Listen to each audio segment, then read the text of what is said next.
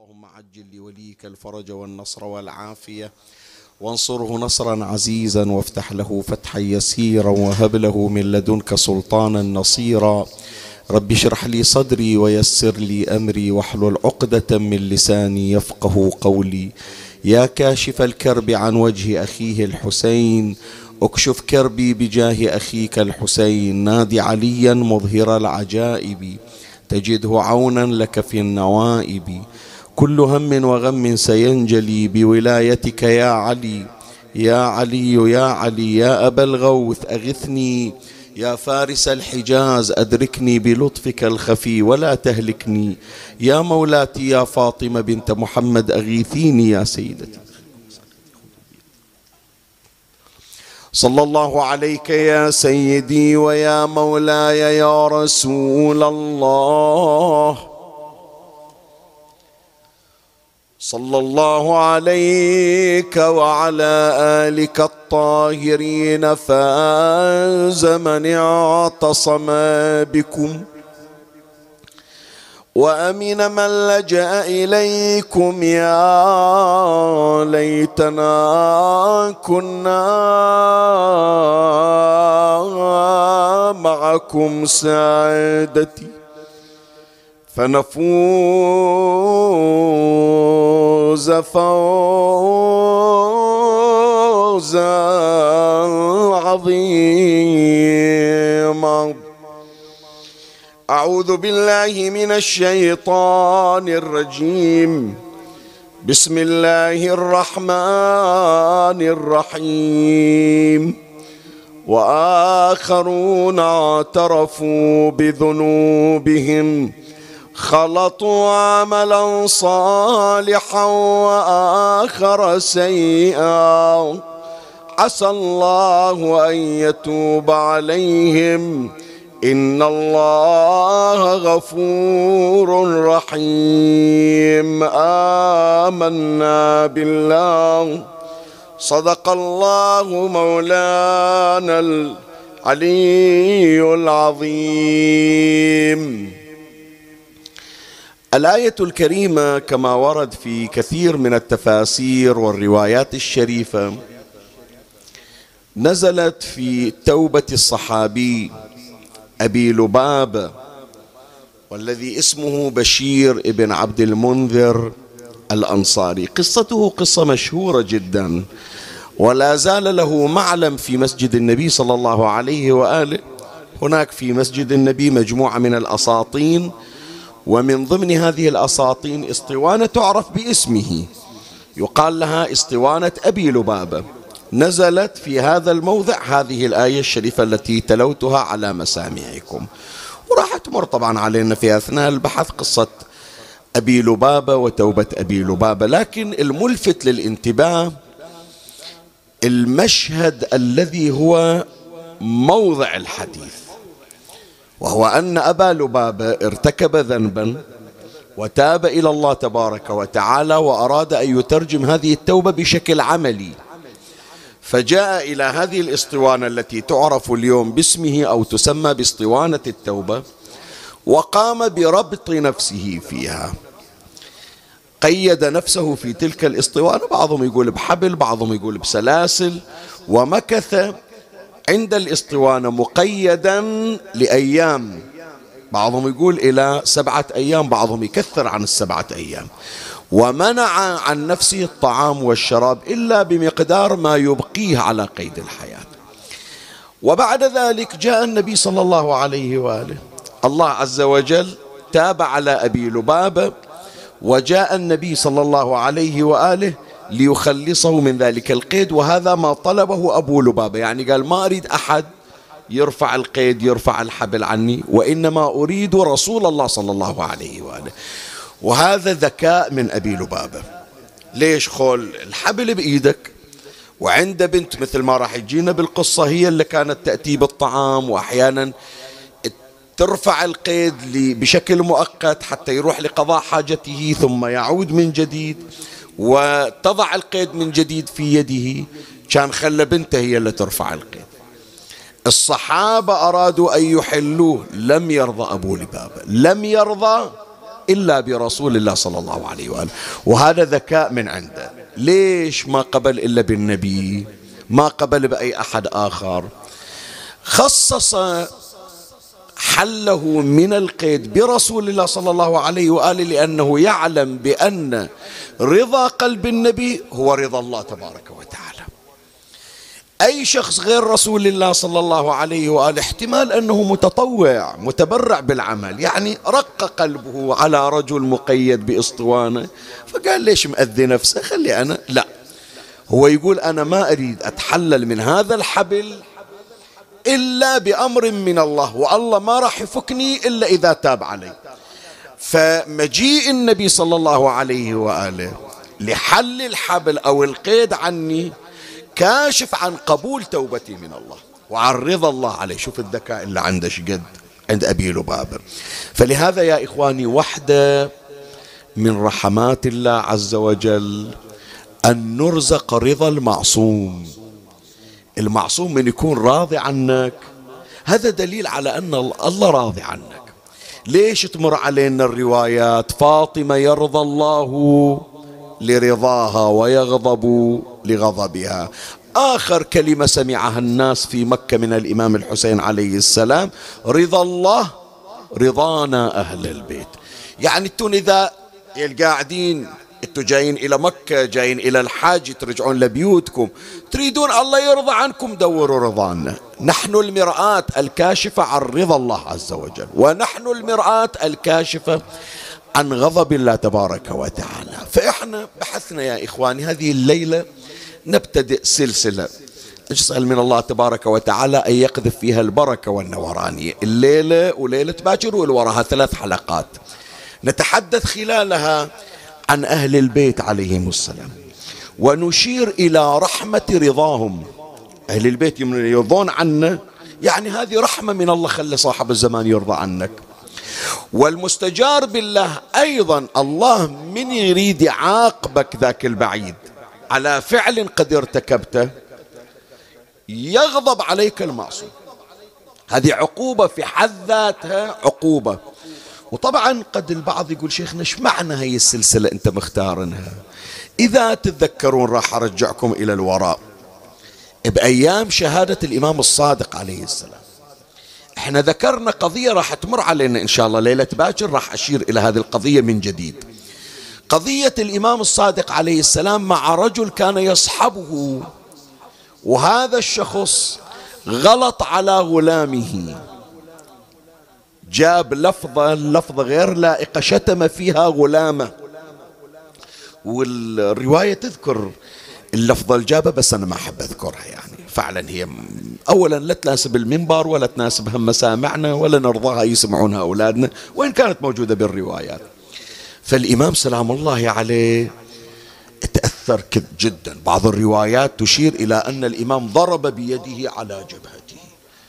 شايف واحد من هول ما يسمع يضرب بإيده على رأس الإمام هالشكل سوى ضرب بيده على جبهته. وأنب الإمام وجرت محاورة بينه وبين الإمام وهو حاول يقدم عذر للإمام. شنو العذر؟ العذر يقول ترى أنا ما شتمت واحد مسلم كأنما الشتيمة فقط يكون لغير المسلمين ما تشتم. عفوا للمسلمين يكون ما تشتم. غير المسلمين بكيفك تشتم ما تشتم. لا. هو الغرض يا إخواني تنقية اللسان تنظيف اللسان. فهذا هو جاي يقول لل... إلى الإمام سلام الله عليه يقول ترى هذا مو مسلم وأنا ما شتمت إلا أعرف أنه غير مسلم. وهذول دينهم يجيز لهم نكاح الأخت فهو أبوه متزوج أخته فقطعا أنا مثل ما قلت الكلمة ما جايب كلمة غلط. الإمام أنب وقال له أما علمت أن لكل أمة نكاح؟ أنت عندك هذا زنا. هو بشريعته هذا زواج. يعتبر نفسه ابن حلال مو ابن حرام. فموضع شاهدنا وين؟ الإمام غضب على هذا الشخص. وقال لا تريني وجهك بعد هذا اليوم. بعد من هذا اليوم وغادي ما أريد أشوفك. وفعلا تجي روايات تقول بأنه لم يجتمعا حتى فرق بينهما الموت. أبدا ما قدر يشوف الإمام. الآن شلون ما قدر يشوف الإمام؟ هل أنه امتثل لكلام الإمام؟ قال له بعد ما يصير أنا أجو أراوي وجهي للإمام ما دام الإمام ما يريد يشوف وجهي. هل أن الله ما وفق أنه يشوف الإمام؟ شنو السر؟ هذا إن شاء الله ليلة باكر إحنا نتعرض إليه بس أنا من جبت هذه الرواية رواية الإمام الصادق عليه السلام مع صاحبه الذي غضب عليه الإمام ولم يره بعد ذلك. كثير من الأسئلة إجت من البحرين ومن خارج البحرين. شيخنا شلون الإمام يسويها؟ زين غير المفروض أهل البيت أهل بيت الرحمة غير المفروض أهل البيت يأدبون الناس. ثم هذا الشخص اعتذر إذا لو عاند شو راح يسوون أهل البيت؟ شيخنا هذا ما يناسبهم. أهل البيت أرقى من هذا. فمن اجت الأسئلة تقريبا الرسائل أكثر من خمسة رسائل من البحرين وخارج البحرين. أنا وعدت بعد شهادة الإمام الصادق عليه السلام على أنه أخصص حديث عن هذا الأمر تحديدا حتى نوضح المطلب ويكون الجواب كافي وشافي. فلهذا كانت هذه السلسلة المباركة. أهل البيت عليهم السلام رحمة الرضا وعقاب الغضب.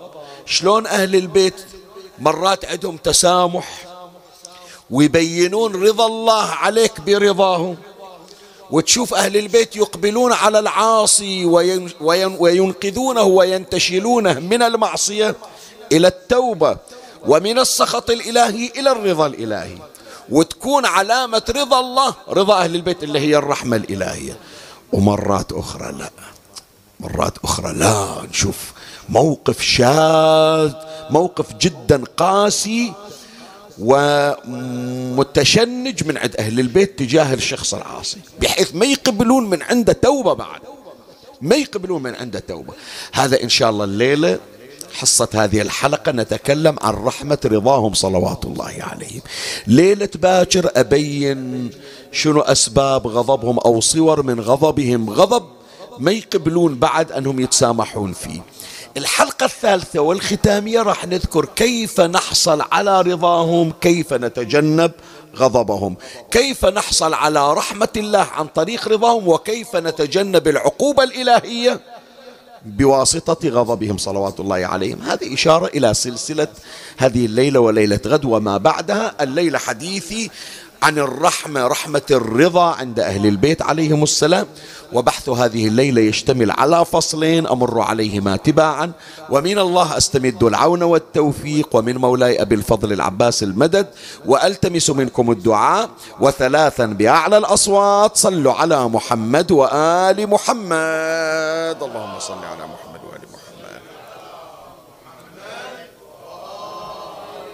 اللهم صل على محمد وآل محمد وعجل فرجهم. اللهم صل على محمد وآل محمد وعجل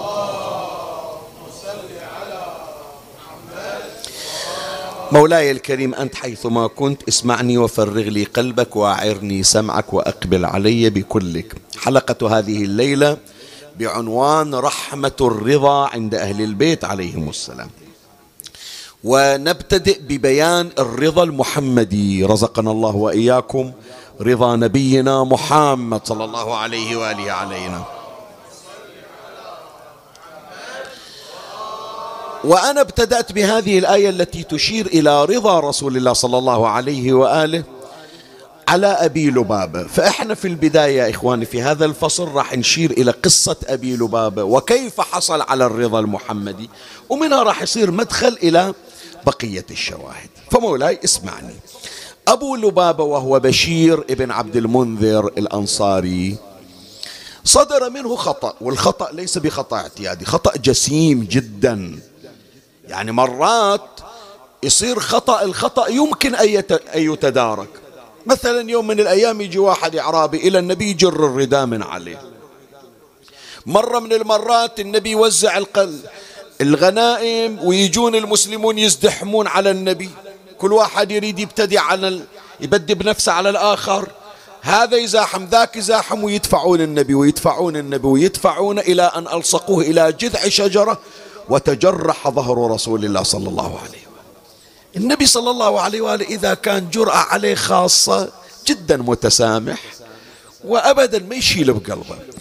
لكن أحيانا تجي أخطاء لا. أخطاء كارثية. أخطاء عقائدية وكارثية فالنبي صلى الله عليه وآله يلاقيها ويقابلها بالشدة. هي واحدة من الأخطاء الكارثية خطأ أبي لبابة. كثير من عندنا يا إخواني طبعا أنا أراعي أنه أحيانا أولادي بناتي يمكن أول مرة يسمعون هاي المعلومات. حتى بعضهم يروح إلى المسجد مسجد النبي صلى الله عليه وآله سابقا كانوا يعرفون على هذه المعالم. وهذه الأماكن أحبائي أنتم الله يوفقكم إن شاء الله وتروحون إلى لا تمر على مكان إلا تسأل عنه. مثلا تجي إلى مسجد النبي باب اسمه باب جبرائيل. تشوف مثلا الكاربت هذا الفرش كله أحمر لكن مكان أخضر. شنو الفرق بين هذا الفرش الأخضر والفرش الأحمر؟ حتى يراويك مكان الروضة. أكو أساطين مكتوب عليها أسماء. سائر أساطين واسطوانات المسجد ما عليها أسماء إلا كم اسطوانة؟ اسطوانة عائشة اسطوانة الحرس اسطوانة السرير اسطوانة التوبة اسطوانة التهجد اسطوانة اسطوانة. ليش سموها اسطوانة؟ تمر على دكة هناك صايرة سارية موجودة. ليش هذا المكان؟ اسأل اعرف لأنها إلها قضايا. تطلع من المسجد النبوي جاي إلى الفندق تمر على مساجد مسجد الغمامة. شنو مسجد الغمامة؟ وليش يسوون مسجد صغير وعندهم مسجد النبي صلى الله عليه وآله؟ كل هذه الأمور من تستوقفك وتتعرف عليها تكتشف معلومات جديدة. مو بس بمسجد النبي بمسجد النبي بالمسجد الحرام بمكة مشهد من تروح قم من تروح كربلاء نجف البقاع المقدسة. كلها لها معالم ولها قضايا. فمولاي الكريم هذا أبو لبابة في غزوة الخندق اللي هي ثالث غزوة من غزوات رسول الله صلى الله عليه وآله. وسميت بغزوة الخندق لأنهم حفروا خندقا. النبي صلى الله عليه وآله بمشورة سلمان المحمدي اقترح عليه سلمان قال له بأنه نحفر خندق حتى الخيول ما تدخل إلى داخل المدينة. وتسمى أيضا الغزوة بغزوة الأحزاب. ليش سموها الأحزاب؟ لأنه تجمعت عشائر اليهود عشيرة وقبيلة بني قريظة عشيرة وقبيلة بني القينقاع وعشيرة بني النظير وأيضا المشركون من قريش. اتجمعوا وتحزبوا وتألبوا وسموها غزوة الأحزاب.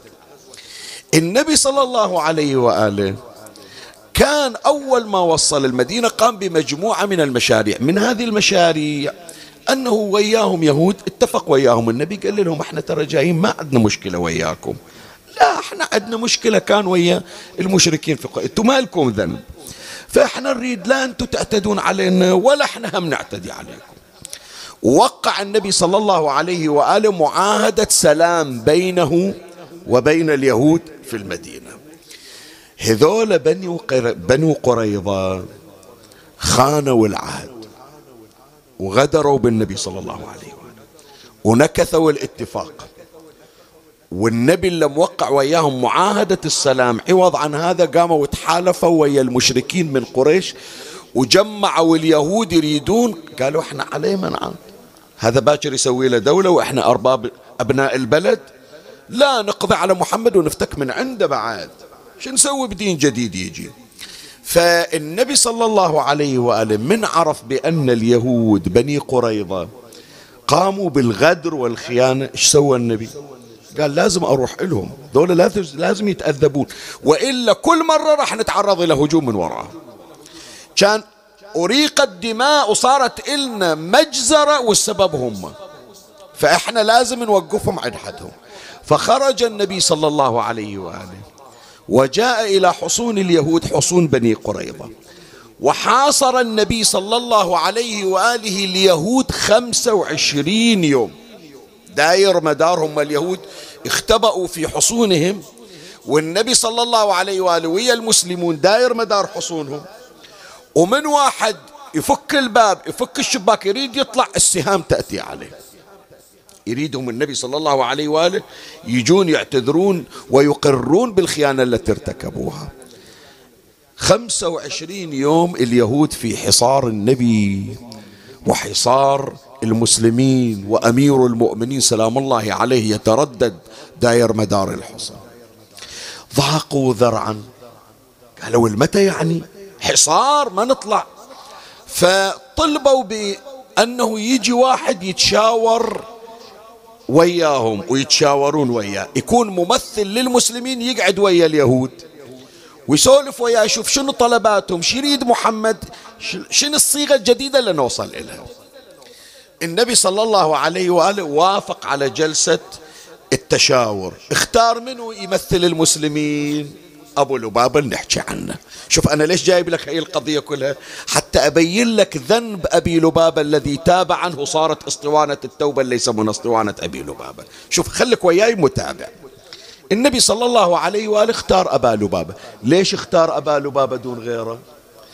أبو لبابة فلوسه عذول اليهود. وعايلته هناك عندهم بيوت وعندهم أراضي وعنده بعض من أسرته هناك صاير عندهم. فهو لما يروح يعرفونه ويعرفهم فالتشاور راح يصير أكثر مرونة. وهم نفس الشيء أيضا راح يكون هم حريص عليهم وهم يسمعون كلامه وعندهم ثقة فيه. فالنبي اختار أبا لبابة. زين. النبي قال للأبو لبابة روح إلهم وقول لهم محمد ما يقبل إلا وينزلون على حكم زعيم المدينة سعد ابن معاذ. إلا يقضى به يمتثلون الأوامر إجا النبي إجا أبو لبابة إلى يهود بني قريظة. ها أبا لبابة إحنا نعرفك تعرفنا. شو تقول؟ شنو الأمر؟ قال والله أنا جاي, جاي لكم من عند رسول الله صلى الله عليه وآله. والنبي ما إلى إلا مطلب واحد أن تنزلوا على حكم سعد بن معاذ. هم بعد من زود الحصار. خلاص بعد استسلموا. ما عندهم خلق بعد يظلون أكثر. فقالوا إلى طيب شو تقول أنت؟ نعاند نحارب محمد. لو ننزل على حكم سعد بن معاذ مثل ما طلب. أبو لبابة سوى الذنب الكبير. قال أخاف أنه يسلمون يسلمون إلى سعد بن معاذ وياخذ الأموال وأنا فلوسي عندهم. فش أسوي؟ يريد يقول لهم لا تنزلون على كلام سعد. زين شو يقول؟ يكذب؟ ما يكذب. لكن سوى حركة. شنو الحركة؟ شال ايده الشر على رقبته. شنو يعني هذه الحركة؟ يعني إذا سلمت إلى سعد بن معاذ ترى ما كل السيف يقطع رقابكم شرفك انت تقول لي النبي يقطع رقاب هو. هذه علامة واحد جزار مجرم. فهو كان تتصور يعني كان لو واحد غير أبو لبابة إن كان انحلت السالفة سلميا هو لا هددهم وخرعهم أكثر وأكثر. أبو لبابة التفت قال أنا إيش سويت؟ إيش سويت أنا؟ شنو من جريمة سويتها أول أمر كذبت. النبي قال لي قال لي أنا أقول لهم أنزل على حكم سعد بن معاذ. وسعد بن معاذ جايين يهود غير بني قريظة بني النظير وتصالح وياهم. وأنا قلت لهم بأنه راح يقتلكم فأنا كذبت. هي واحدة. الشيء الثاني لو تصير الآن معركة من جديد أي دم ينزل؟ في رقبة منه في رقبة الله الشر هو اللي تسبب. فعلم بأنه خان الله وخان رسوله. فلهذا هو يقول عن نفسه يقول بعد مو ظليت أفكر بنفس الوقت بنفس الوقت علم علمت بأني خاين طيب بأي وجه ألقى رسول الله؟ أقول للنبي؟ أقول له حملتني رسالة وأمانة وأنا خنت الأمانة. هم بعض الروايات تقول أن أبا لبابة من قام طلع من عنده حصنهم ورجع. النبي من شافه لأنه ما وصل, ما وصل للنبي إلا جبرائيل نازل على رسول الله. قال يا رسول الله هذا أبو لبابة اللي دازلنا هالشكل سوى. النبي من شاف أبو لبابة؟ حط بالك شوف إيش أقول لك. من شاف النبي أبو لبابة جاي من بعيد النبي يسوي له. شنو يعني؟ منو يقول؟ ها شو تقول؟ النبي ليش سوى إلى أبو لبابة هالشكل؟ أحسن. يقول له يعني خلاص ما يحتاج تجي تعترف بعد. من قبل لا توصل جبرائيل خبرني. فأدري ليش عاطنك أمانة. وتخون الأمانة. هو بعد من شاف النبي أشر عليه. عين ما صدق يا جماعة. إحنا واحد يعني يغلط بحق واحد ويوصل الخبر إلى اللي غلطوا عليه ما إلك عين تتقابله. شلون إذا المغلوط عليه أشرف الخلق وسيد الكائنات أبو القاسم محمد صلى الله عليه وسلم.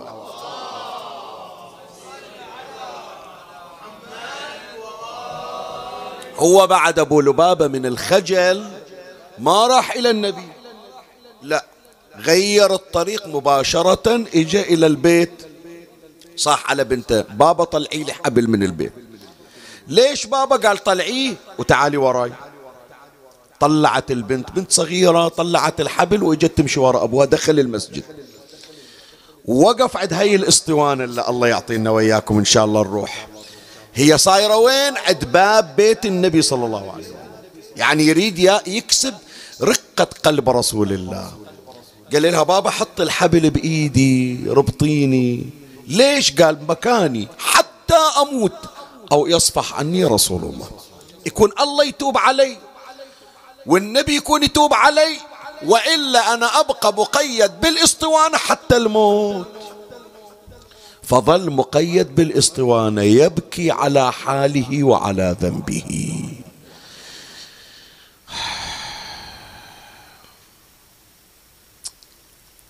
خلينا نوقف شوية يعني. بشرفك. انت بس قول لي منو مستعد بالليل بينه وبين الله؟ عمي مو تحط لي حبل ولا تحط لي سلسلة. بس تعترف بينك وبين الله بما ارتكبت من ذنوب.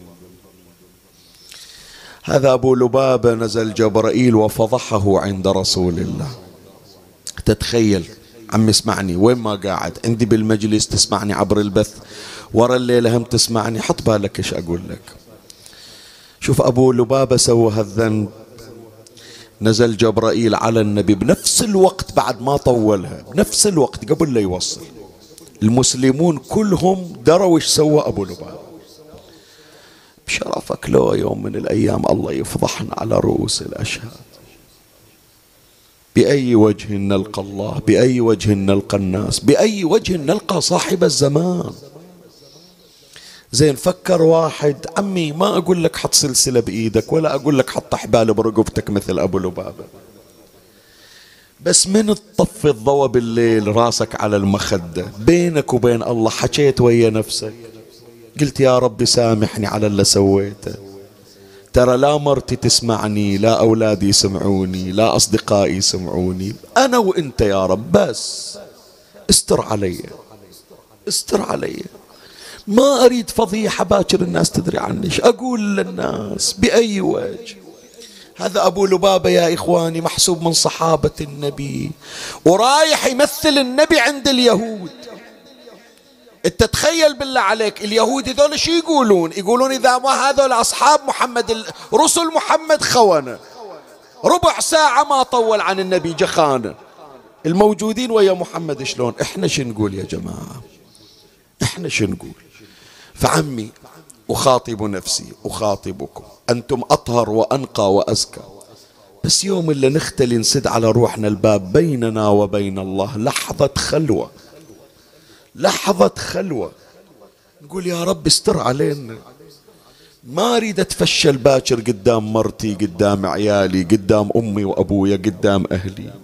الناس من يشوفوني بالحسينية يحترموني من يشوفوني بالطريق يسلمون علي. لو ينكشف إلهم عما ارتكبت من ذنوب منو حتى يوقف على جنازتي لو تكاشفتم لما تدافنتم.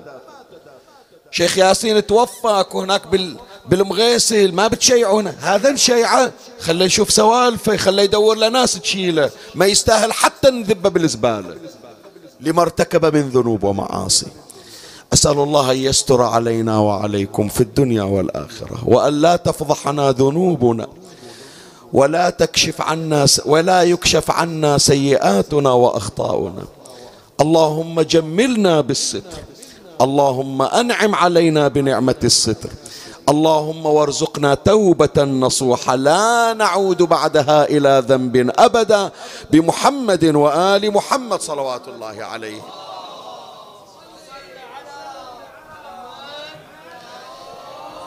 اجى أبو لبابة شد يديه بالاسطوانه واجت بنته حطت الحبال بإيده وقام يون ليل ونهار. يون هذا المسجد كله بكاء. والنبي صلى الله عليه وآله رجع من حصار بني قريظة. أبد مر على أبي لبابة ولا كان يشوف اللي سواه مو شوية هذا خان الله. دخل النبي إلى داره وهو يبكي وين؟ المسلمون يطالعونه هو يبكي وهم يبكون على حاله. أم سلمة تجي إلى النبي يا رسول الله هذا أبو لبابة يبكي؟ قال أبدا. هو مو غلطان علي غلطان على الله. الله يتوب على ذيك الساعة. روايات تقول سبعة أيام على هالحال. مربوط في الأسطوانة. تجي بنته إذا احتاج إلى الخلاء تحل الحبل توديه يقول بسرعة راجعين إلى الأسطوانة. كأنما اعتكاف. يشوفونه يغمى عليه من شدة الضعف. تجي له بنته تبكي بابا أكل شوية. لا ما أكل. حتى يتوب الله عليه. حتى يرضى عني رسوله زين لا تموت. قال بس تمرة خليها بحلقي. تشيل التمرة تخليها بحلقة يلوكها هكذا النص. يلوكها ويرميها. قال بس أتقوت بها للبقاء على قيد الحياة. ما آكل. سبعة أيام بعضهم يقول أربعين يوم مربوط. والمسلمون ضجوا على حال أبي لبابة بس شوف عم التوبة الصادقة. لا تقول لي ذنبي كبير. مهما كان ذنبك كبيرا الله شنو؟ الله أكبر من كل ذنب وكل معصية. رحمة الله واسعة يا من رحمته وسعت. كل شيء نزل جبرائيل. على رسول الله صلى الله عليه وآله بهذه الآية وآخرون اعترفوا بذنوبهم خلطوا عملا صالحا. وآخر سيئا عسى الله أن يتوب عليهم. إن الله غفور رحيم. نزل جبرائيل خبر النبي النبي في دار أم سلمة. وأم سلمة حنونة وتسمع البكاء قالت ما إحنا عارفين ننام منه. مربوط عند باب دارنا هي اسطوانة أبي لبابة عند باب حجرة النبي. ما إحنا عارفين ننام من بواكي. إلى متى؟ قال إلى أن يتوب الله عليه. نزلت الآية فرحت أم سلمة. قالت يا رسول الله أبشره أخليه يفرح قبل لا يموت. قال بشري ذلك إليك يا أم سلمة. فتحت الشباك قالت أبا لبابة. ها يا أمه خير. قالت تاب الله عليك. خلاص نزل جبرائيل. اللهم ارزقنا التوبة يا ربي. نزل جبرائيل بالآية خلاص تاب الله عليك. خل بنتك تحلك. قال ولا أخليها تحلني. إجوا الصحابة. يا أبا لبابة خلاص نزلت الآية ما سمعت الوحي. خلى أحلك قال ولا واحد يحلني. يحلني رسول الله. نزل قال إيه بس إذا حلني النبي بإيده يعني علمت بأن الله راضي عني. كأن الله هو الذي أعتقني من نار جهنم ومن ربقة المعصية. فخرج نبي الرحمة إيه الرحمة المهداة. وجاء يمشي من داره إلى اسطوانة أبي لبابة اللي يسمونها باسطوانة باسمه ويسمونها اسطوانة التوبة. وقام بحله. قال له أبا لبابة تعال أنا أشيلك. إيه بعض العلماء طبعا عندهم بحث العلامة المحقق سيد جعفر مرتضى العاملي عنده بحث. بس أنا ما أحب أعرض البحث وتفاصيله المقدار المتيقن الوارد من روايات أهل البيت عليهم السلام. وإلا بعض العلماء ومنهم سيد جعفر مرتضى العاملي يقول تكررت من عنده غلطة ثانية. الإمام الباقر يقول لا ما تكررت. بعضهم يقول لا صدرت من عنده أخطاء فوق الخطأ الثاني. أيا كان نكتفي بهالرواية اللي تدل على توبة أبي لبابة وتعال شوف تداعيات هذه التوبة. عمي مو قصة. واحد يقول لي شيخنا زين واحد عصى وراح انتهت.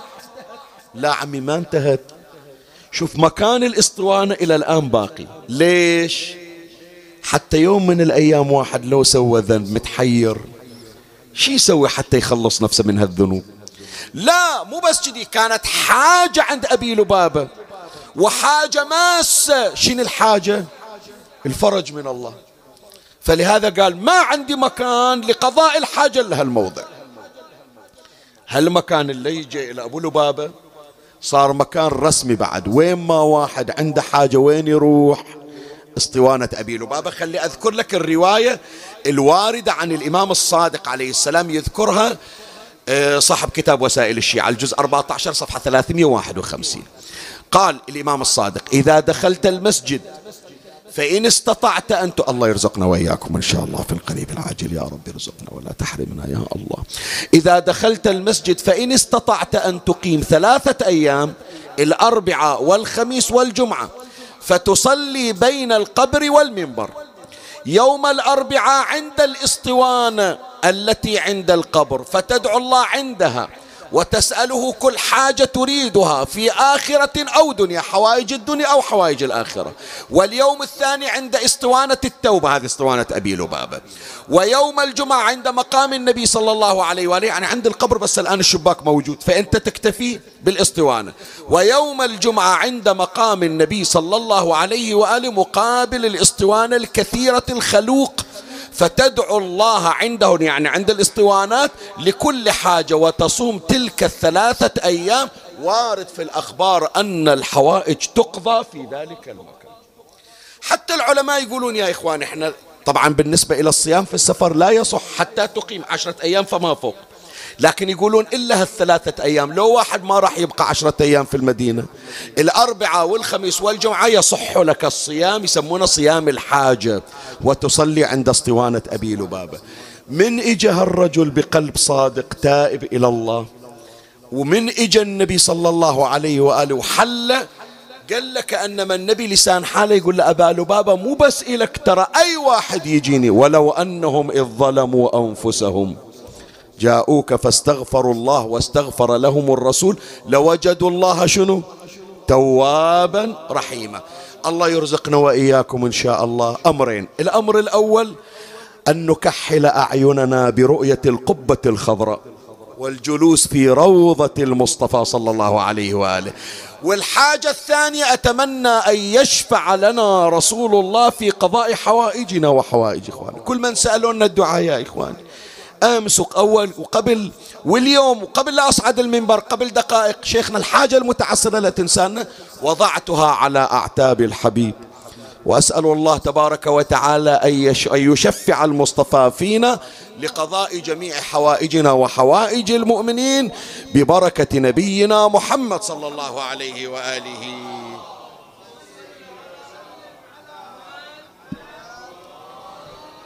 فبعد هذا الفصل يا إخواني تقرر عندنا أن رحمة الله عز وجل تنزل من عنده والله يختار لك الوعاء الذي يحمل هذه الرحمة. مرة تجيك الرحمة إلهاما ومرة تجيك الرحمة بالحاجة المقضية ما حد جايبنها. يجيبها من عند الله بس ما تشوف شيء. ومرة اللي جايب لك الحاجة صاحب الزمان حتى يبين لك بأنه أنت مقرب منهم. شوف كان بمقدور أبو لباب بمقدور أبي لبابة أن يأخذ التوبة من أي أحد. بالتجو تحل الحبل. لا. شوف الذكاء اللي عنده. إن شاء الله يصير عندنا ذكاء أبي لبابة. يقول أريد رسول الله حتى تصير توبة مميزة رحمة مميزة. وهكذا يا إخواني تأتي رحمة رضا أهل البيت عنا. إذا حصلت على رضا أهل البيت فحصلت على رحمات مضاعفة. أجل الفصل الثاني في الدقائق الأخيرة. أبين لك أهل البيت إذا رضوا على العاصي شي يحصل. يحصل توفيق من بعد العصيان والذنوب لم يخطر بباله. شلون؟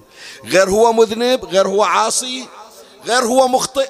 كل اللي يفكر فيه شنو؟ شلون يتحرر من هذا الذنب والمعصية.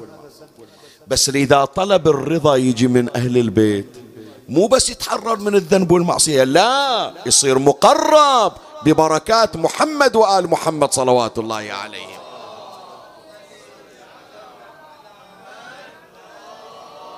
خير مثال على ذلك منه الشاب الأسود الذي سرق وجاء إلى أمير المؤمنين سلام الله عليه يعني. تتخيل بالله عليك بس أنا أعطيك مجمل القضية بعدين أقراها لك الرواية كما أوردها العلامة المجلسي في بحار الأنوار. هذا سارق وقاطع عيد علي بن أبي طالب. يتوفى سؤال أسأل. شو تقولون؟ سارق وثبتت عليه السرقة وفوق هذا أقاموا عليه الحد ولا أقام عليه الحد علي بن أبي طالب؟ يتوفى. زين. هذا المفترض إحنا في بالنا أنه ما يشوف التوفيق. لكن يوم حصل رضا قلب علي بن أبي طالب مو بس الله تاب عليه لا. صار من المقربين لعلي. ورزقه الله الشهادة بين يدي أمير المؤمنين. سارق مقطوع ايده بس شوف رضا أهل البيت شلون. لنبشر أنفسنا بأننا قد طهرنا بولايتكم. كنت أنا ملوث بالذنوب. عندي أنجاس الذنوب قد قد وسختني ونجستني. لكن لما تعلقت بأهل البيت أزال الله عني أدران المعاصي ورزقني طهارة من طهارة محمد وآل محمد صلوات الله عليه.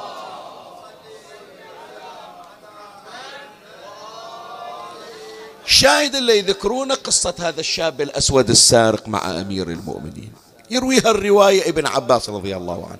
قال دخل أسود على أمير المؤمنين عليه السلام. طبعا بعض يمكن يتحسس عادة من عبارة أسود يقول شيخنا ليش التمييز بين الألوان؟ لا هذا نص روائي يجي من أجل التفريق بين الحر والعبد. هو هذا بس مو جاي من باب الاستنقاص جايبين حتى يميزون بأن هذا كان عبد من العبيد. دخل أسود على أمير المؤمنين عليه السلام وأقر أنه سرق يعني مو هو طايحين عليه وهو يبوق.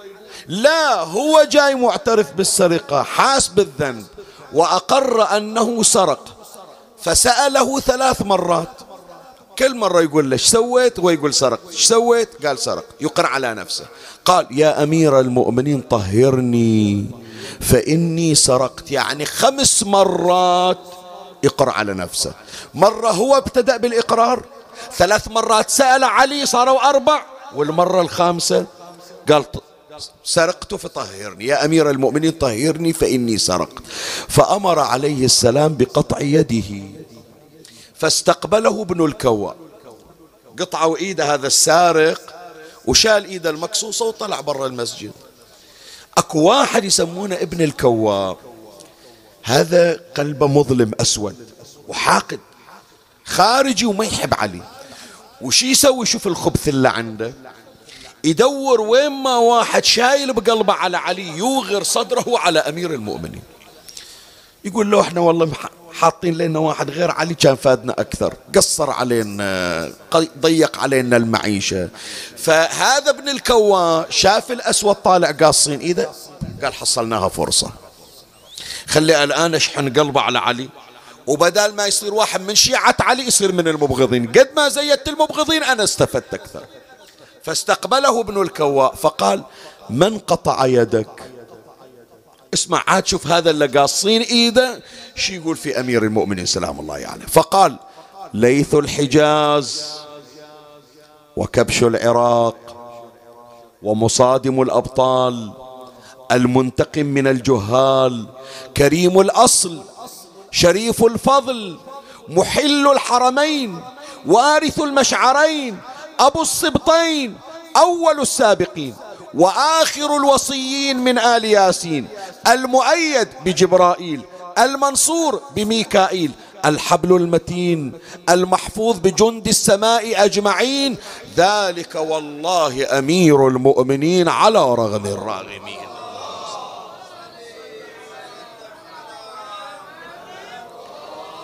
هو هذا اللي ايده من قال هالفضائل والمدايح لعلي كان ندر اي قتله هذاك ابن الكوا كان ذار ملح على جروحه. هو يريد يبرد قلبه واحد يشتم علي. الآن واحد يمدح علي. ومنو اللي يمدحه؟ هم مقصوصه ايده وهم يمدح علي. ما مسك نفسه ابن الكواء وين راح؟ راح الأمير المؤمنين. قال له أبو حسين أنت شو مسوي في الناس؟ بس علمني. شو مسوي في الناس؟ قال ليش صاير؟ قال طالع واحد ايده قال إيه هذا تو جاي أقر على نفسه بالسرقة وقطعنا إيده. قال روح شوف شو مسوي برا. واقف بالشارع يعدد فضايل ومناقب إلك الدم ينزف من إيده وإيده مكسوسه وهو مسوي له منبر يحكي فضايلك يا علي. أنت شو مسوي بالناس؟ شوف أمير المؤمنين إيش قال لابن الكواب. قال قطع يدك وتثني عليه. قال لو قطعني إربا إربا ما ازددت له إلا حبا. فدخل على أمير المؤمنين عليه السلام وأخبره بقصة الأسود. فقال يا ابن الكوا هذه حتى تفرح قلبك. هي كلمة أمير المؤمنين سلام الله عليه. فقال يا ابن الكوا إن محبينا لو قطعناهم إربا إربا ما ازدادوا فينا إلا حبا. الدنيا كلها جايرة عليهم. هذا فاصلين من عمل ذاك ذابين بسجن هذا مفجرين بطريق المشاية. هذا رايح يصلي الجمعة وفجروا. لا لشيء إلا لحبه لعلي. قال بعدنا نتمسك به أكثر وأكثر.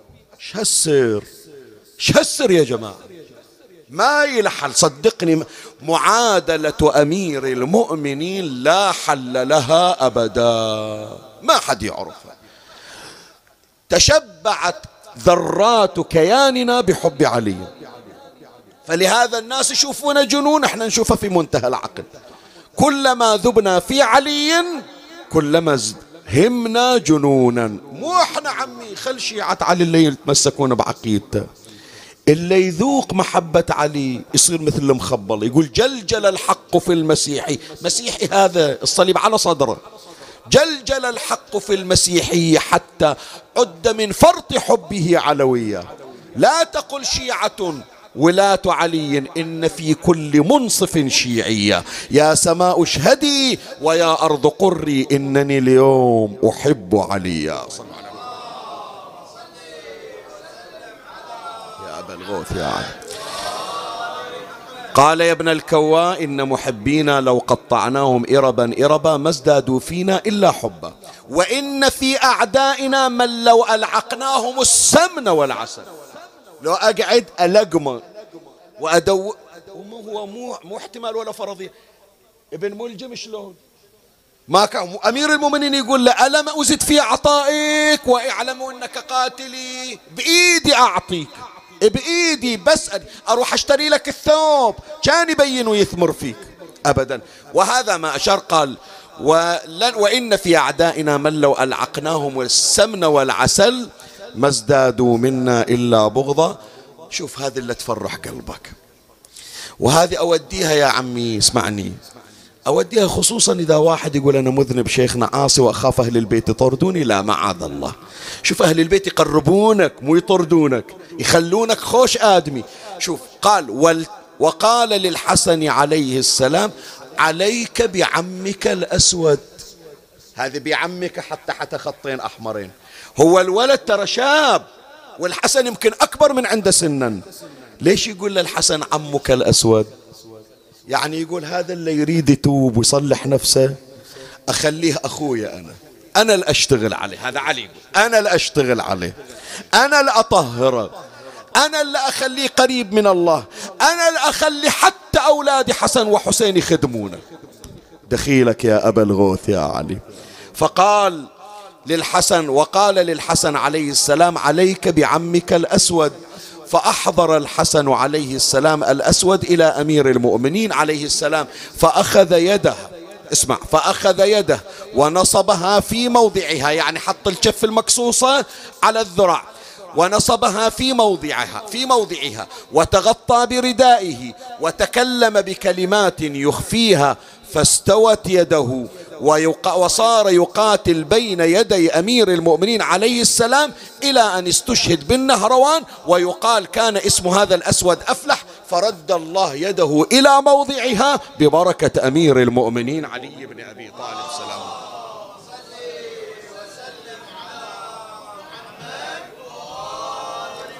رحمة لو مو رحمة يا جماعة.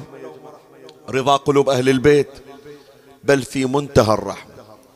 تفضل حتى تعرف أبين لك يعني هذا الشاهد الأخير مجلسنا انتهى.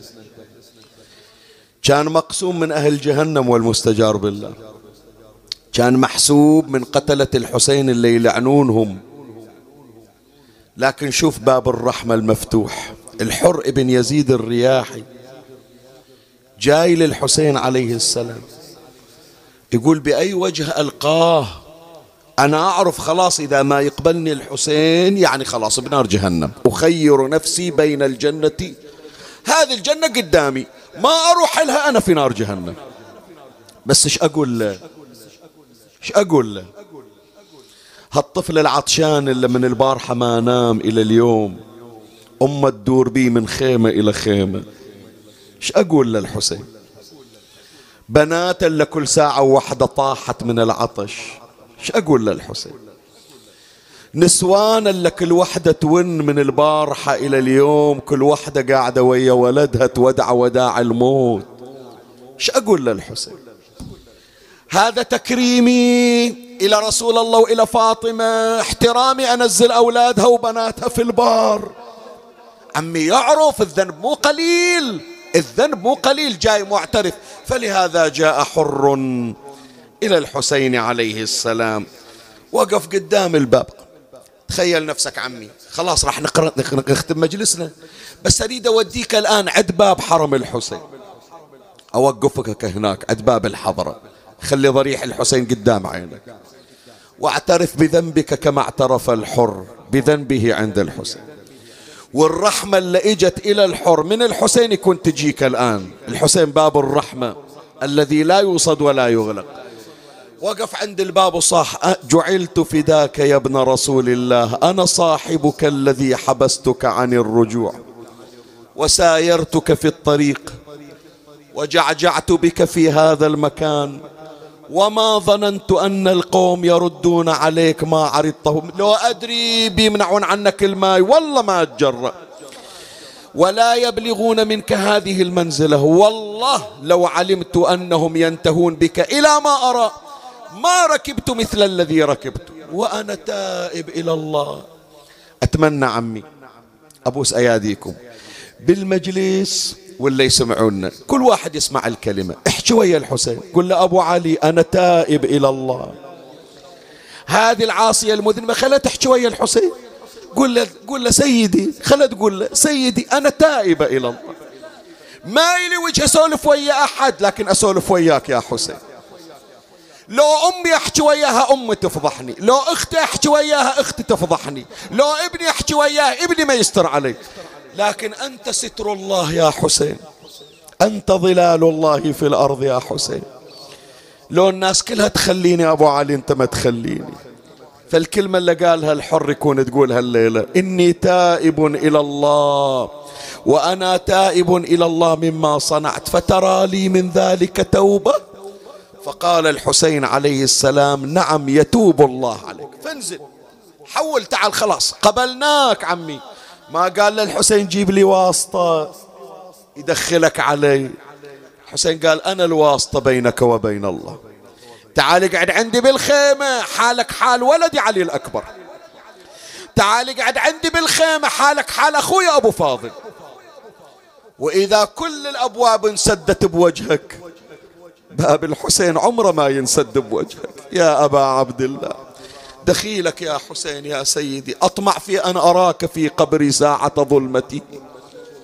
يوم اللي تخليني أمي وتمشي عني يوم اللي يخلوني بناتي ويروحون عني. حسين لا تخليني ذيك الساعة. قال له أبو علي أنزل. لا والله ولا أنزل. أنزل؟ ينزل إلا متراهي إلا ما مسوي شيء. أنا لك راكب خير مني راجل. ما أنزل على التراب إلا جنازة يا حسين. ما انزل واقعد يقعد الخالي من الذنوب. أنا بأي وجه قاعد بصوبك؟ أنزل لك جنازة أنزل لك جنازة على التراب قال له جاز ذلك لك يرحمك الله. وراح الحر شوية وإذا الضرب على رأسه بالسيف. وطاح على التراب يوم طاح كان يقول إي والله أدري الحسين حنون. حسين باب الرحمة. بس يوم القيامة ما أدري أصير قريب من الحسين لو بعيد عن الحسين. زين هذا الحسين تلقاني باكر أم الزهرة شو تقول لي؟ باكر أم فاطمة إيش تحكي وياي؟ تقول ضاعت بنتي بسبتك حور يوم نزلتها بهالبار. خليتها تطلع دخيل الله إن كان نزلتها في مكان بحشائش. مو مكان كله أشواك وحجارة تقوم زينب وتطيح على التراب. على التراب ودمع دمعة ويا الدم شوية وإذا يشوف واحد يحرك راسه وإذا يسمع الصوت لنعم الحور. حر بني رياحي هنيالك يا حر. صبور عند مشتبك الرماح صدقت أمك حين سمتك حرا. أنت حر في الدنيا وسعيد في الآخرة. وشوف الحنون وشوف الشفيق. شوف صاحب الشفقة والرأفة. شاف ضربة برأسه. حط ايده الحسين سيد نعمة الله الجزائري يقول حط ايده الحسين بجيبه وطلع منديل وقام يشد جراح الحسين جراح الحر. حر سائل أبو علي إيش قاعد تسوي؟ قال له حر راسك مضروب بالسيف وما عندك أحد اللي يشد جروحك. أنا بعيني بعيني تدلل حر أنا اللي أداويك. وأنا ليش تبكي عمي؟ ليش؟ ترى أدري وإن كان الحر غالي عليك بس هي دمعتك مو على الحر. أنت كنا عندك حكاية ويا الحسين. أبو علي هذا الحر ضربة واحدة براسه ما خليته. طلعت المنديل وشديته على راسه يا حسين.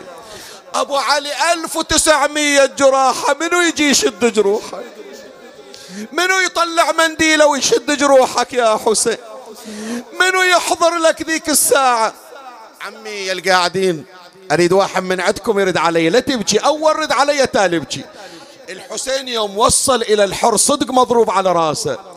عليه هدوم لو ما عليه هدوم زين زين العابدين يوم اجى إلى ابوه شاف ابوه عليه ثيابه لو لا عار اللباس. لا جفال تحصل يا أبويا ولا حنوط لا غسيل نور عين ولا عضو منك بالاخر متصل ذاب قلبي بارية بالله احضروا لي بالعجل. إيش بتسوي نجمع وصالة ونركبها ونلفها ونقبرها ويلي ركب ضلوع الصدر والدمع من عينه ذروف.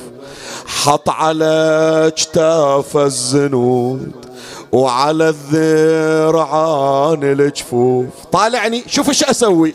والقلب من فقد خنصر أبو سكنه إيش سوى؟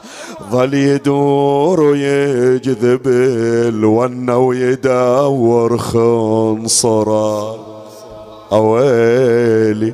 لم جميع وصال أبو اللي انقطع واللي انهشم سيدنا حتى قطعت قلبه اللي طلعوه ما بقى غير الكريم على الرموح يبرى الحرام. حبه نزل بقابره وظل يشم بمنحرة. إي والله شلون ليلة الليلة توفيق من مولاة الزهرة اجى هذا التوفيق. كان واحد من بني أسد يحكي ويا زين العابدين. يقول له أبو محمد شفنا العالم من يموت ويحطونه بالتابوت يجيبون عمامته ويخلونها على النعش. شايفين شلون جنايز المراجع؟ لو لا يجيبون عمامته يخلونها على التابوت. أبو محمد وين هي عمامة أبوك؟ حتى نحطها على تابوته. وينها وينها العمامة؟ نخليها على النعش. قال هو عنده ثياب بعد عار اللباس مسلوبة العمامة. يلا عمي سمعني صوتك. وين ما قعد جابوا له قطعة بارية. وجمعوا صالة. ولف عسى عين العمى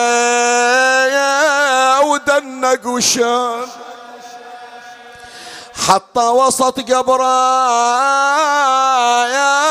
وتخاصر وانحنال حباب نحره والدميع بالخد نثار إلا فاقد أبوه ويريد يودي هدية إلى قبر أبوه. واللي أبوه مريض ويريد يودي له شفاء واللي أبوه موجود وحتى الله يطول عمره. هذا البيت إلى آبائنا. لقضي أبويا بالبكاء. فدوة إلك. غيرك ما شفنا يكفنون في يا حسين من عقب ما يبقى يا ثلاثة أيام. مرمي ولا لك غير وحش البر زوار من غسله ومن حفر قبره. ومن جاب كافورة وسدرة بس الخيل صعدت فوق. صدرة يقلبونه وتركب فوق ظهر. ما غسلوه ولا لفوه في كفن يوم الطفوف ولا مدوه عليه رداء عار تجول عليه. اللهم صل على محمد وآل محمد. يا قاضي الحاجات يا مجيب الدعوات يا سامع الشكايات اسمع لنا واستجب يا الله. بك يا الله بمحمد بعلي بفاطمة بالحسن بالحسين بعلي بن الحسين بمحمد بن علي بجعفر بن محمد بموسى بن جعفر بعلي بن موسى بمحمد بن علي بعلي بن محمد بالحسن بن علي بالحجة بن الحسن بجاه أم البنين بجاه ولدها كاشف الكرب عن وجه أخيه الحسين. اقض حوائجنا وحوائج المؤمنين يا الله. فرج عنا وعن المرضى سيما من سألونا لأجلهم الدعاء. اللهم تفضل علينا بتوبة قبل الموت تبيض بها وجوهنا عند سادتنا محمد وآله الطاهرين. عجل اللهم فرج إمامنا صاحب العصر والزمان. شرفنا برؤيته وارزقنا شرف خدمته. ترحم على أموات وأموات الباذلين والسامعين والمؤمنين سيما من لا يذكره ذاكر ولا يترحم عليه مترحم. أوصل لهم جميعا ثواب هذا المجلس الشريف وبلغهم ثواب الفاتحة مع الصلوات.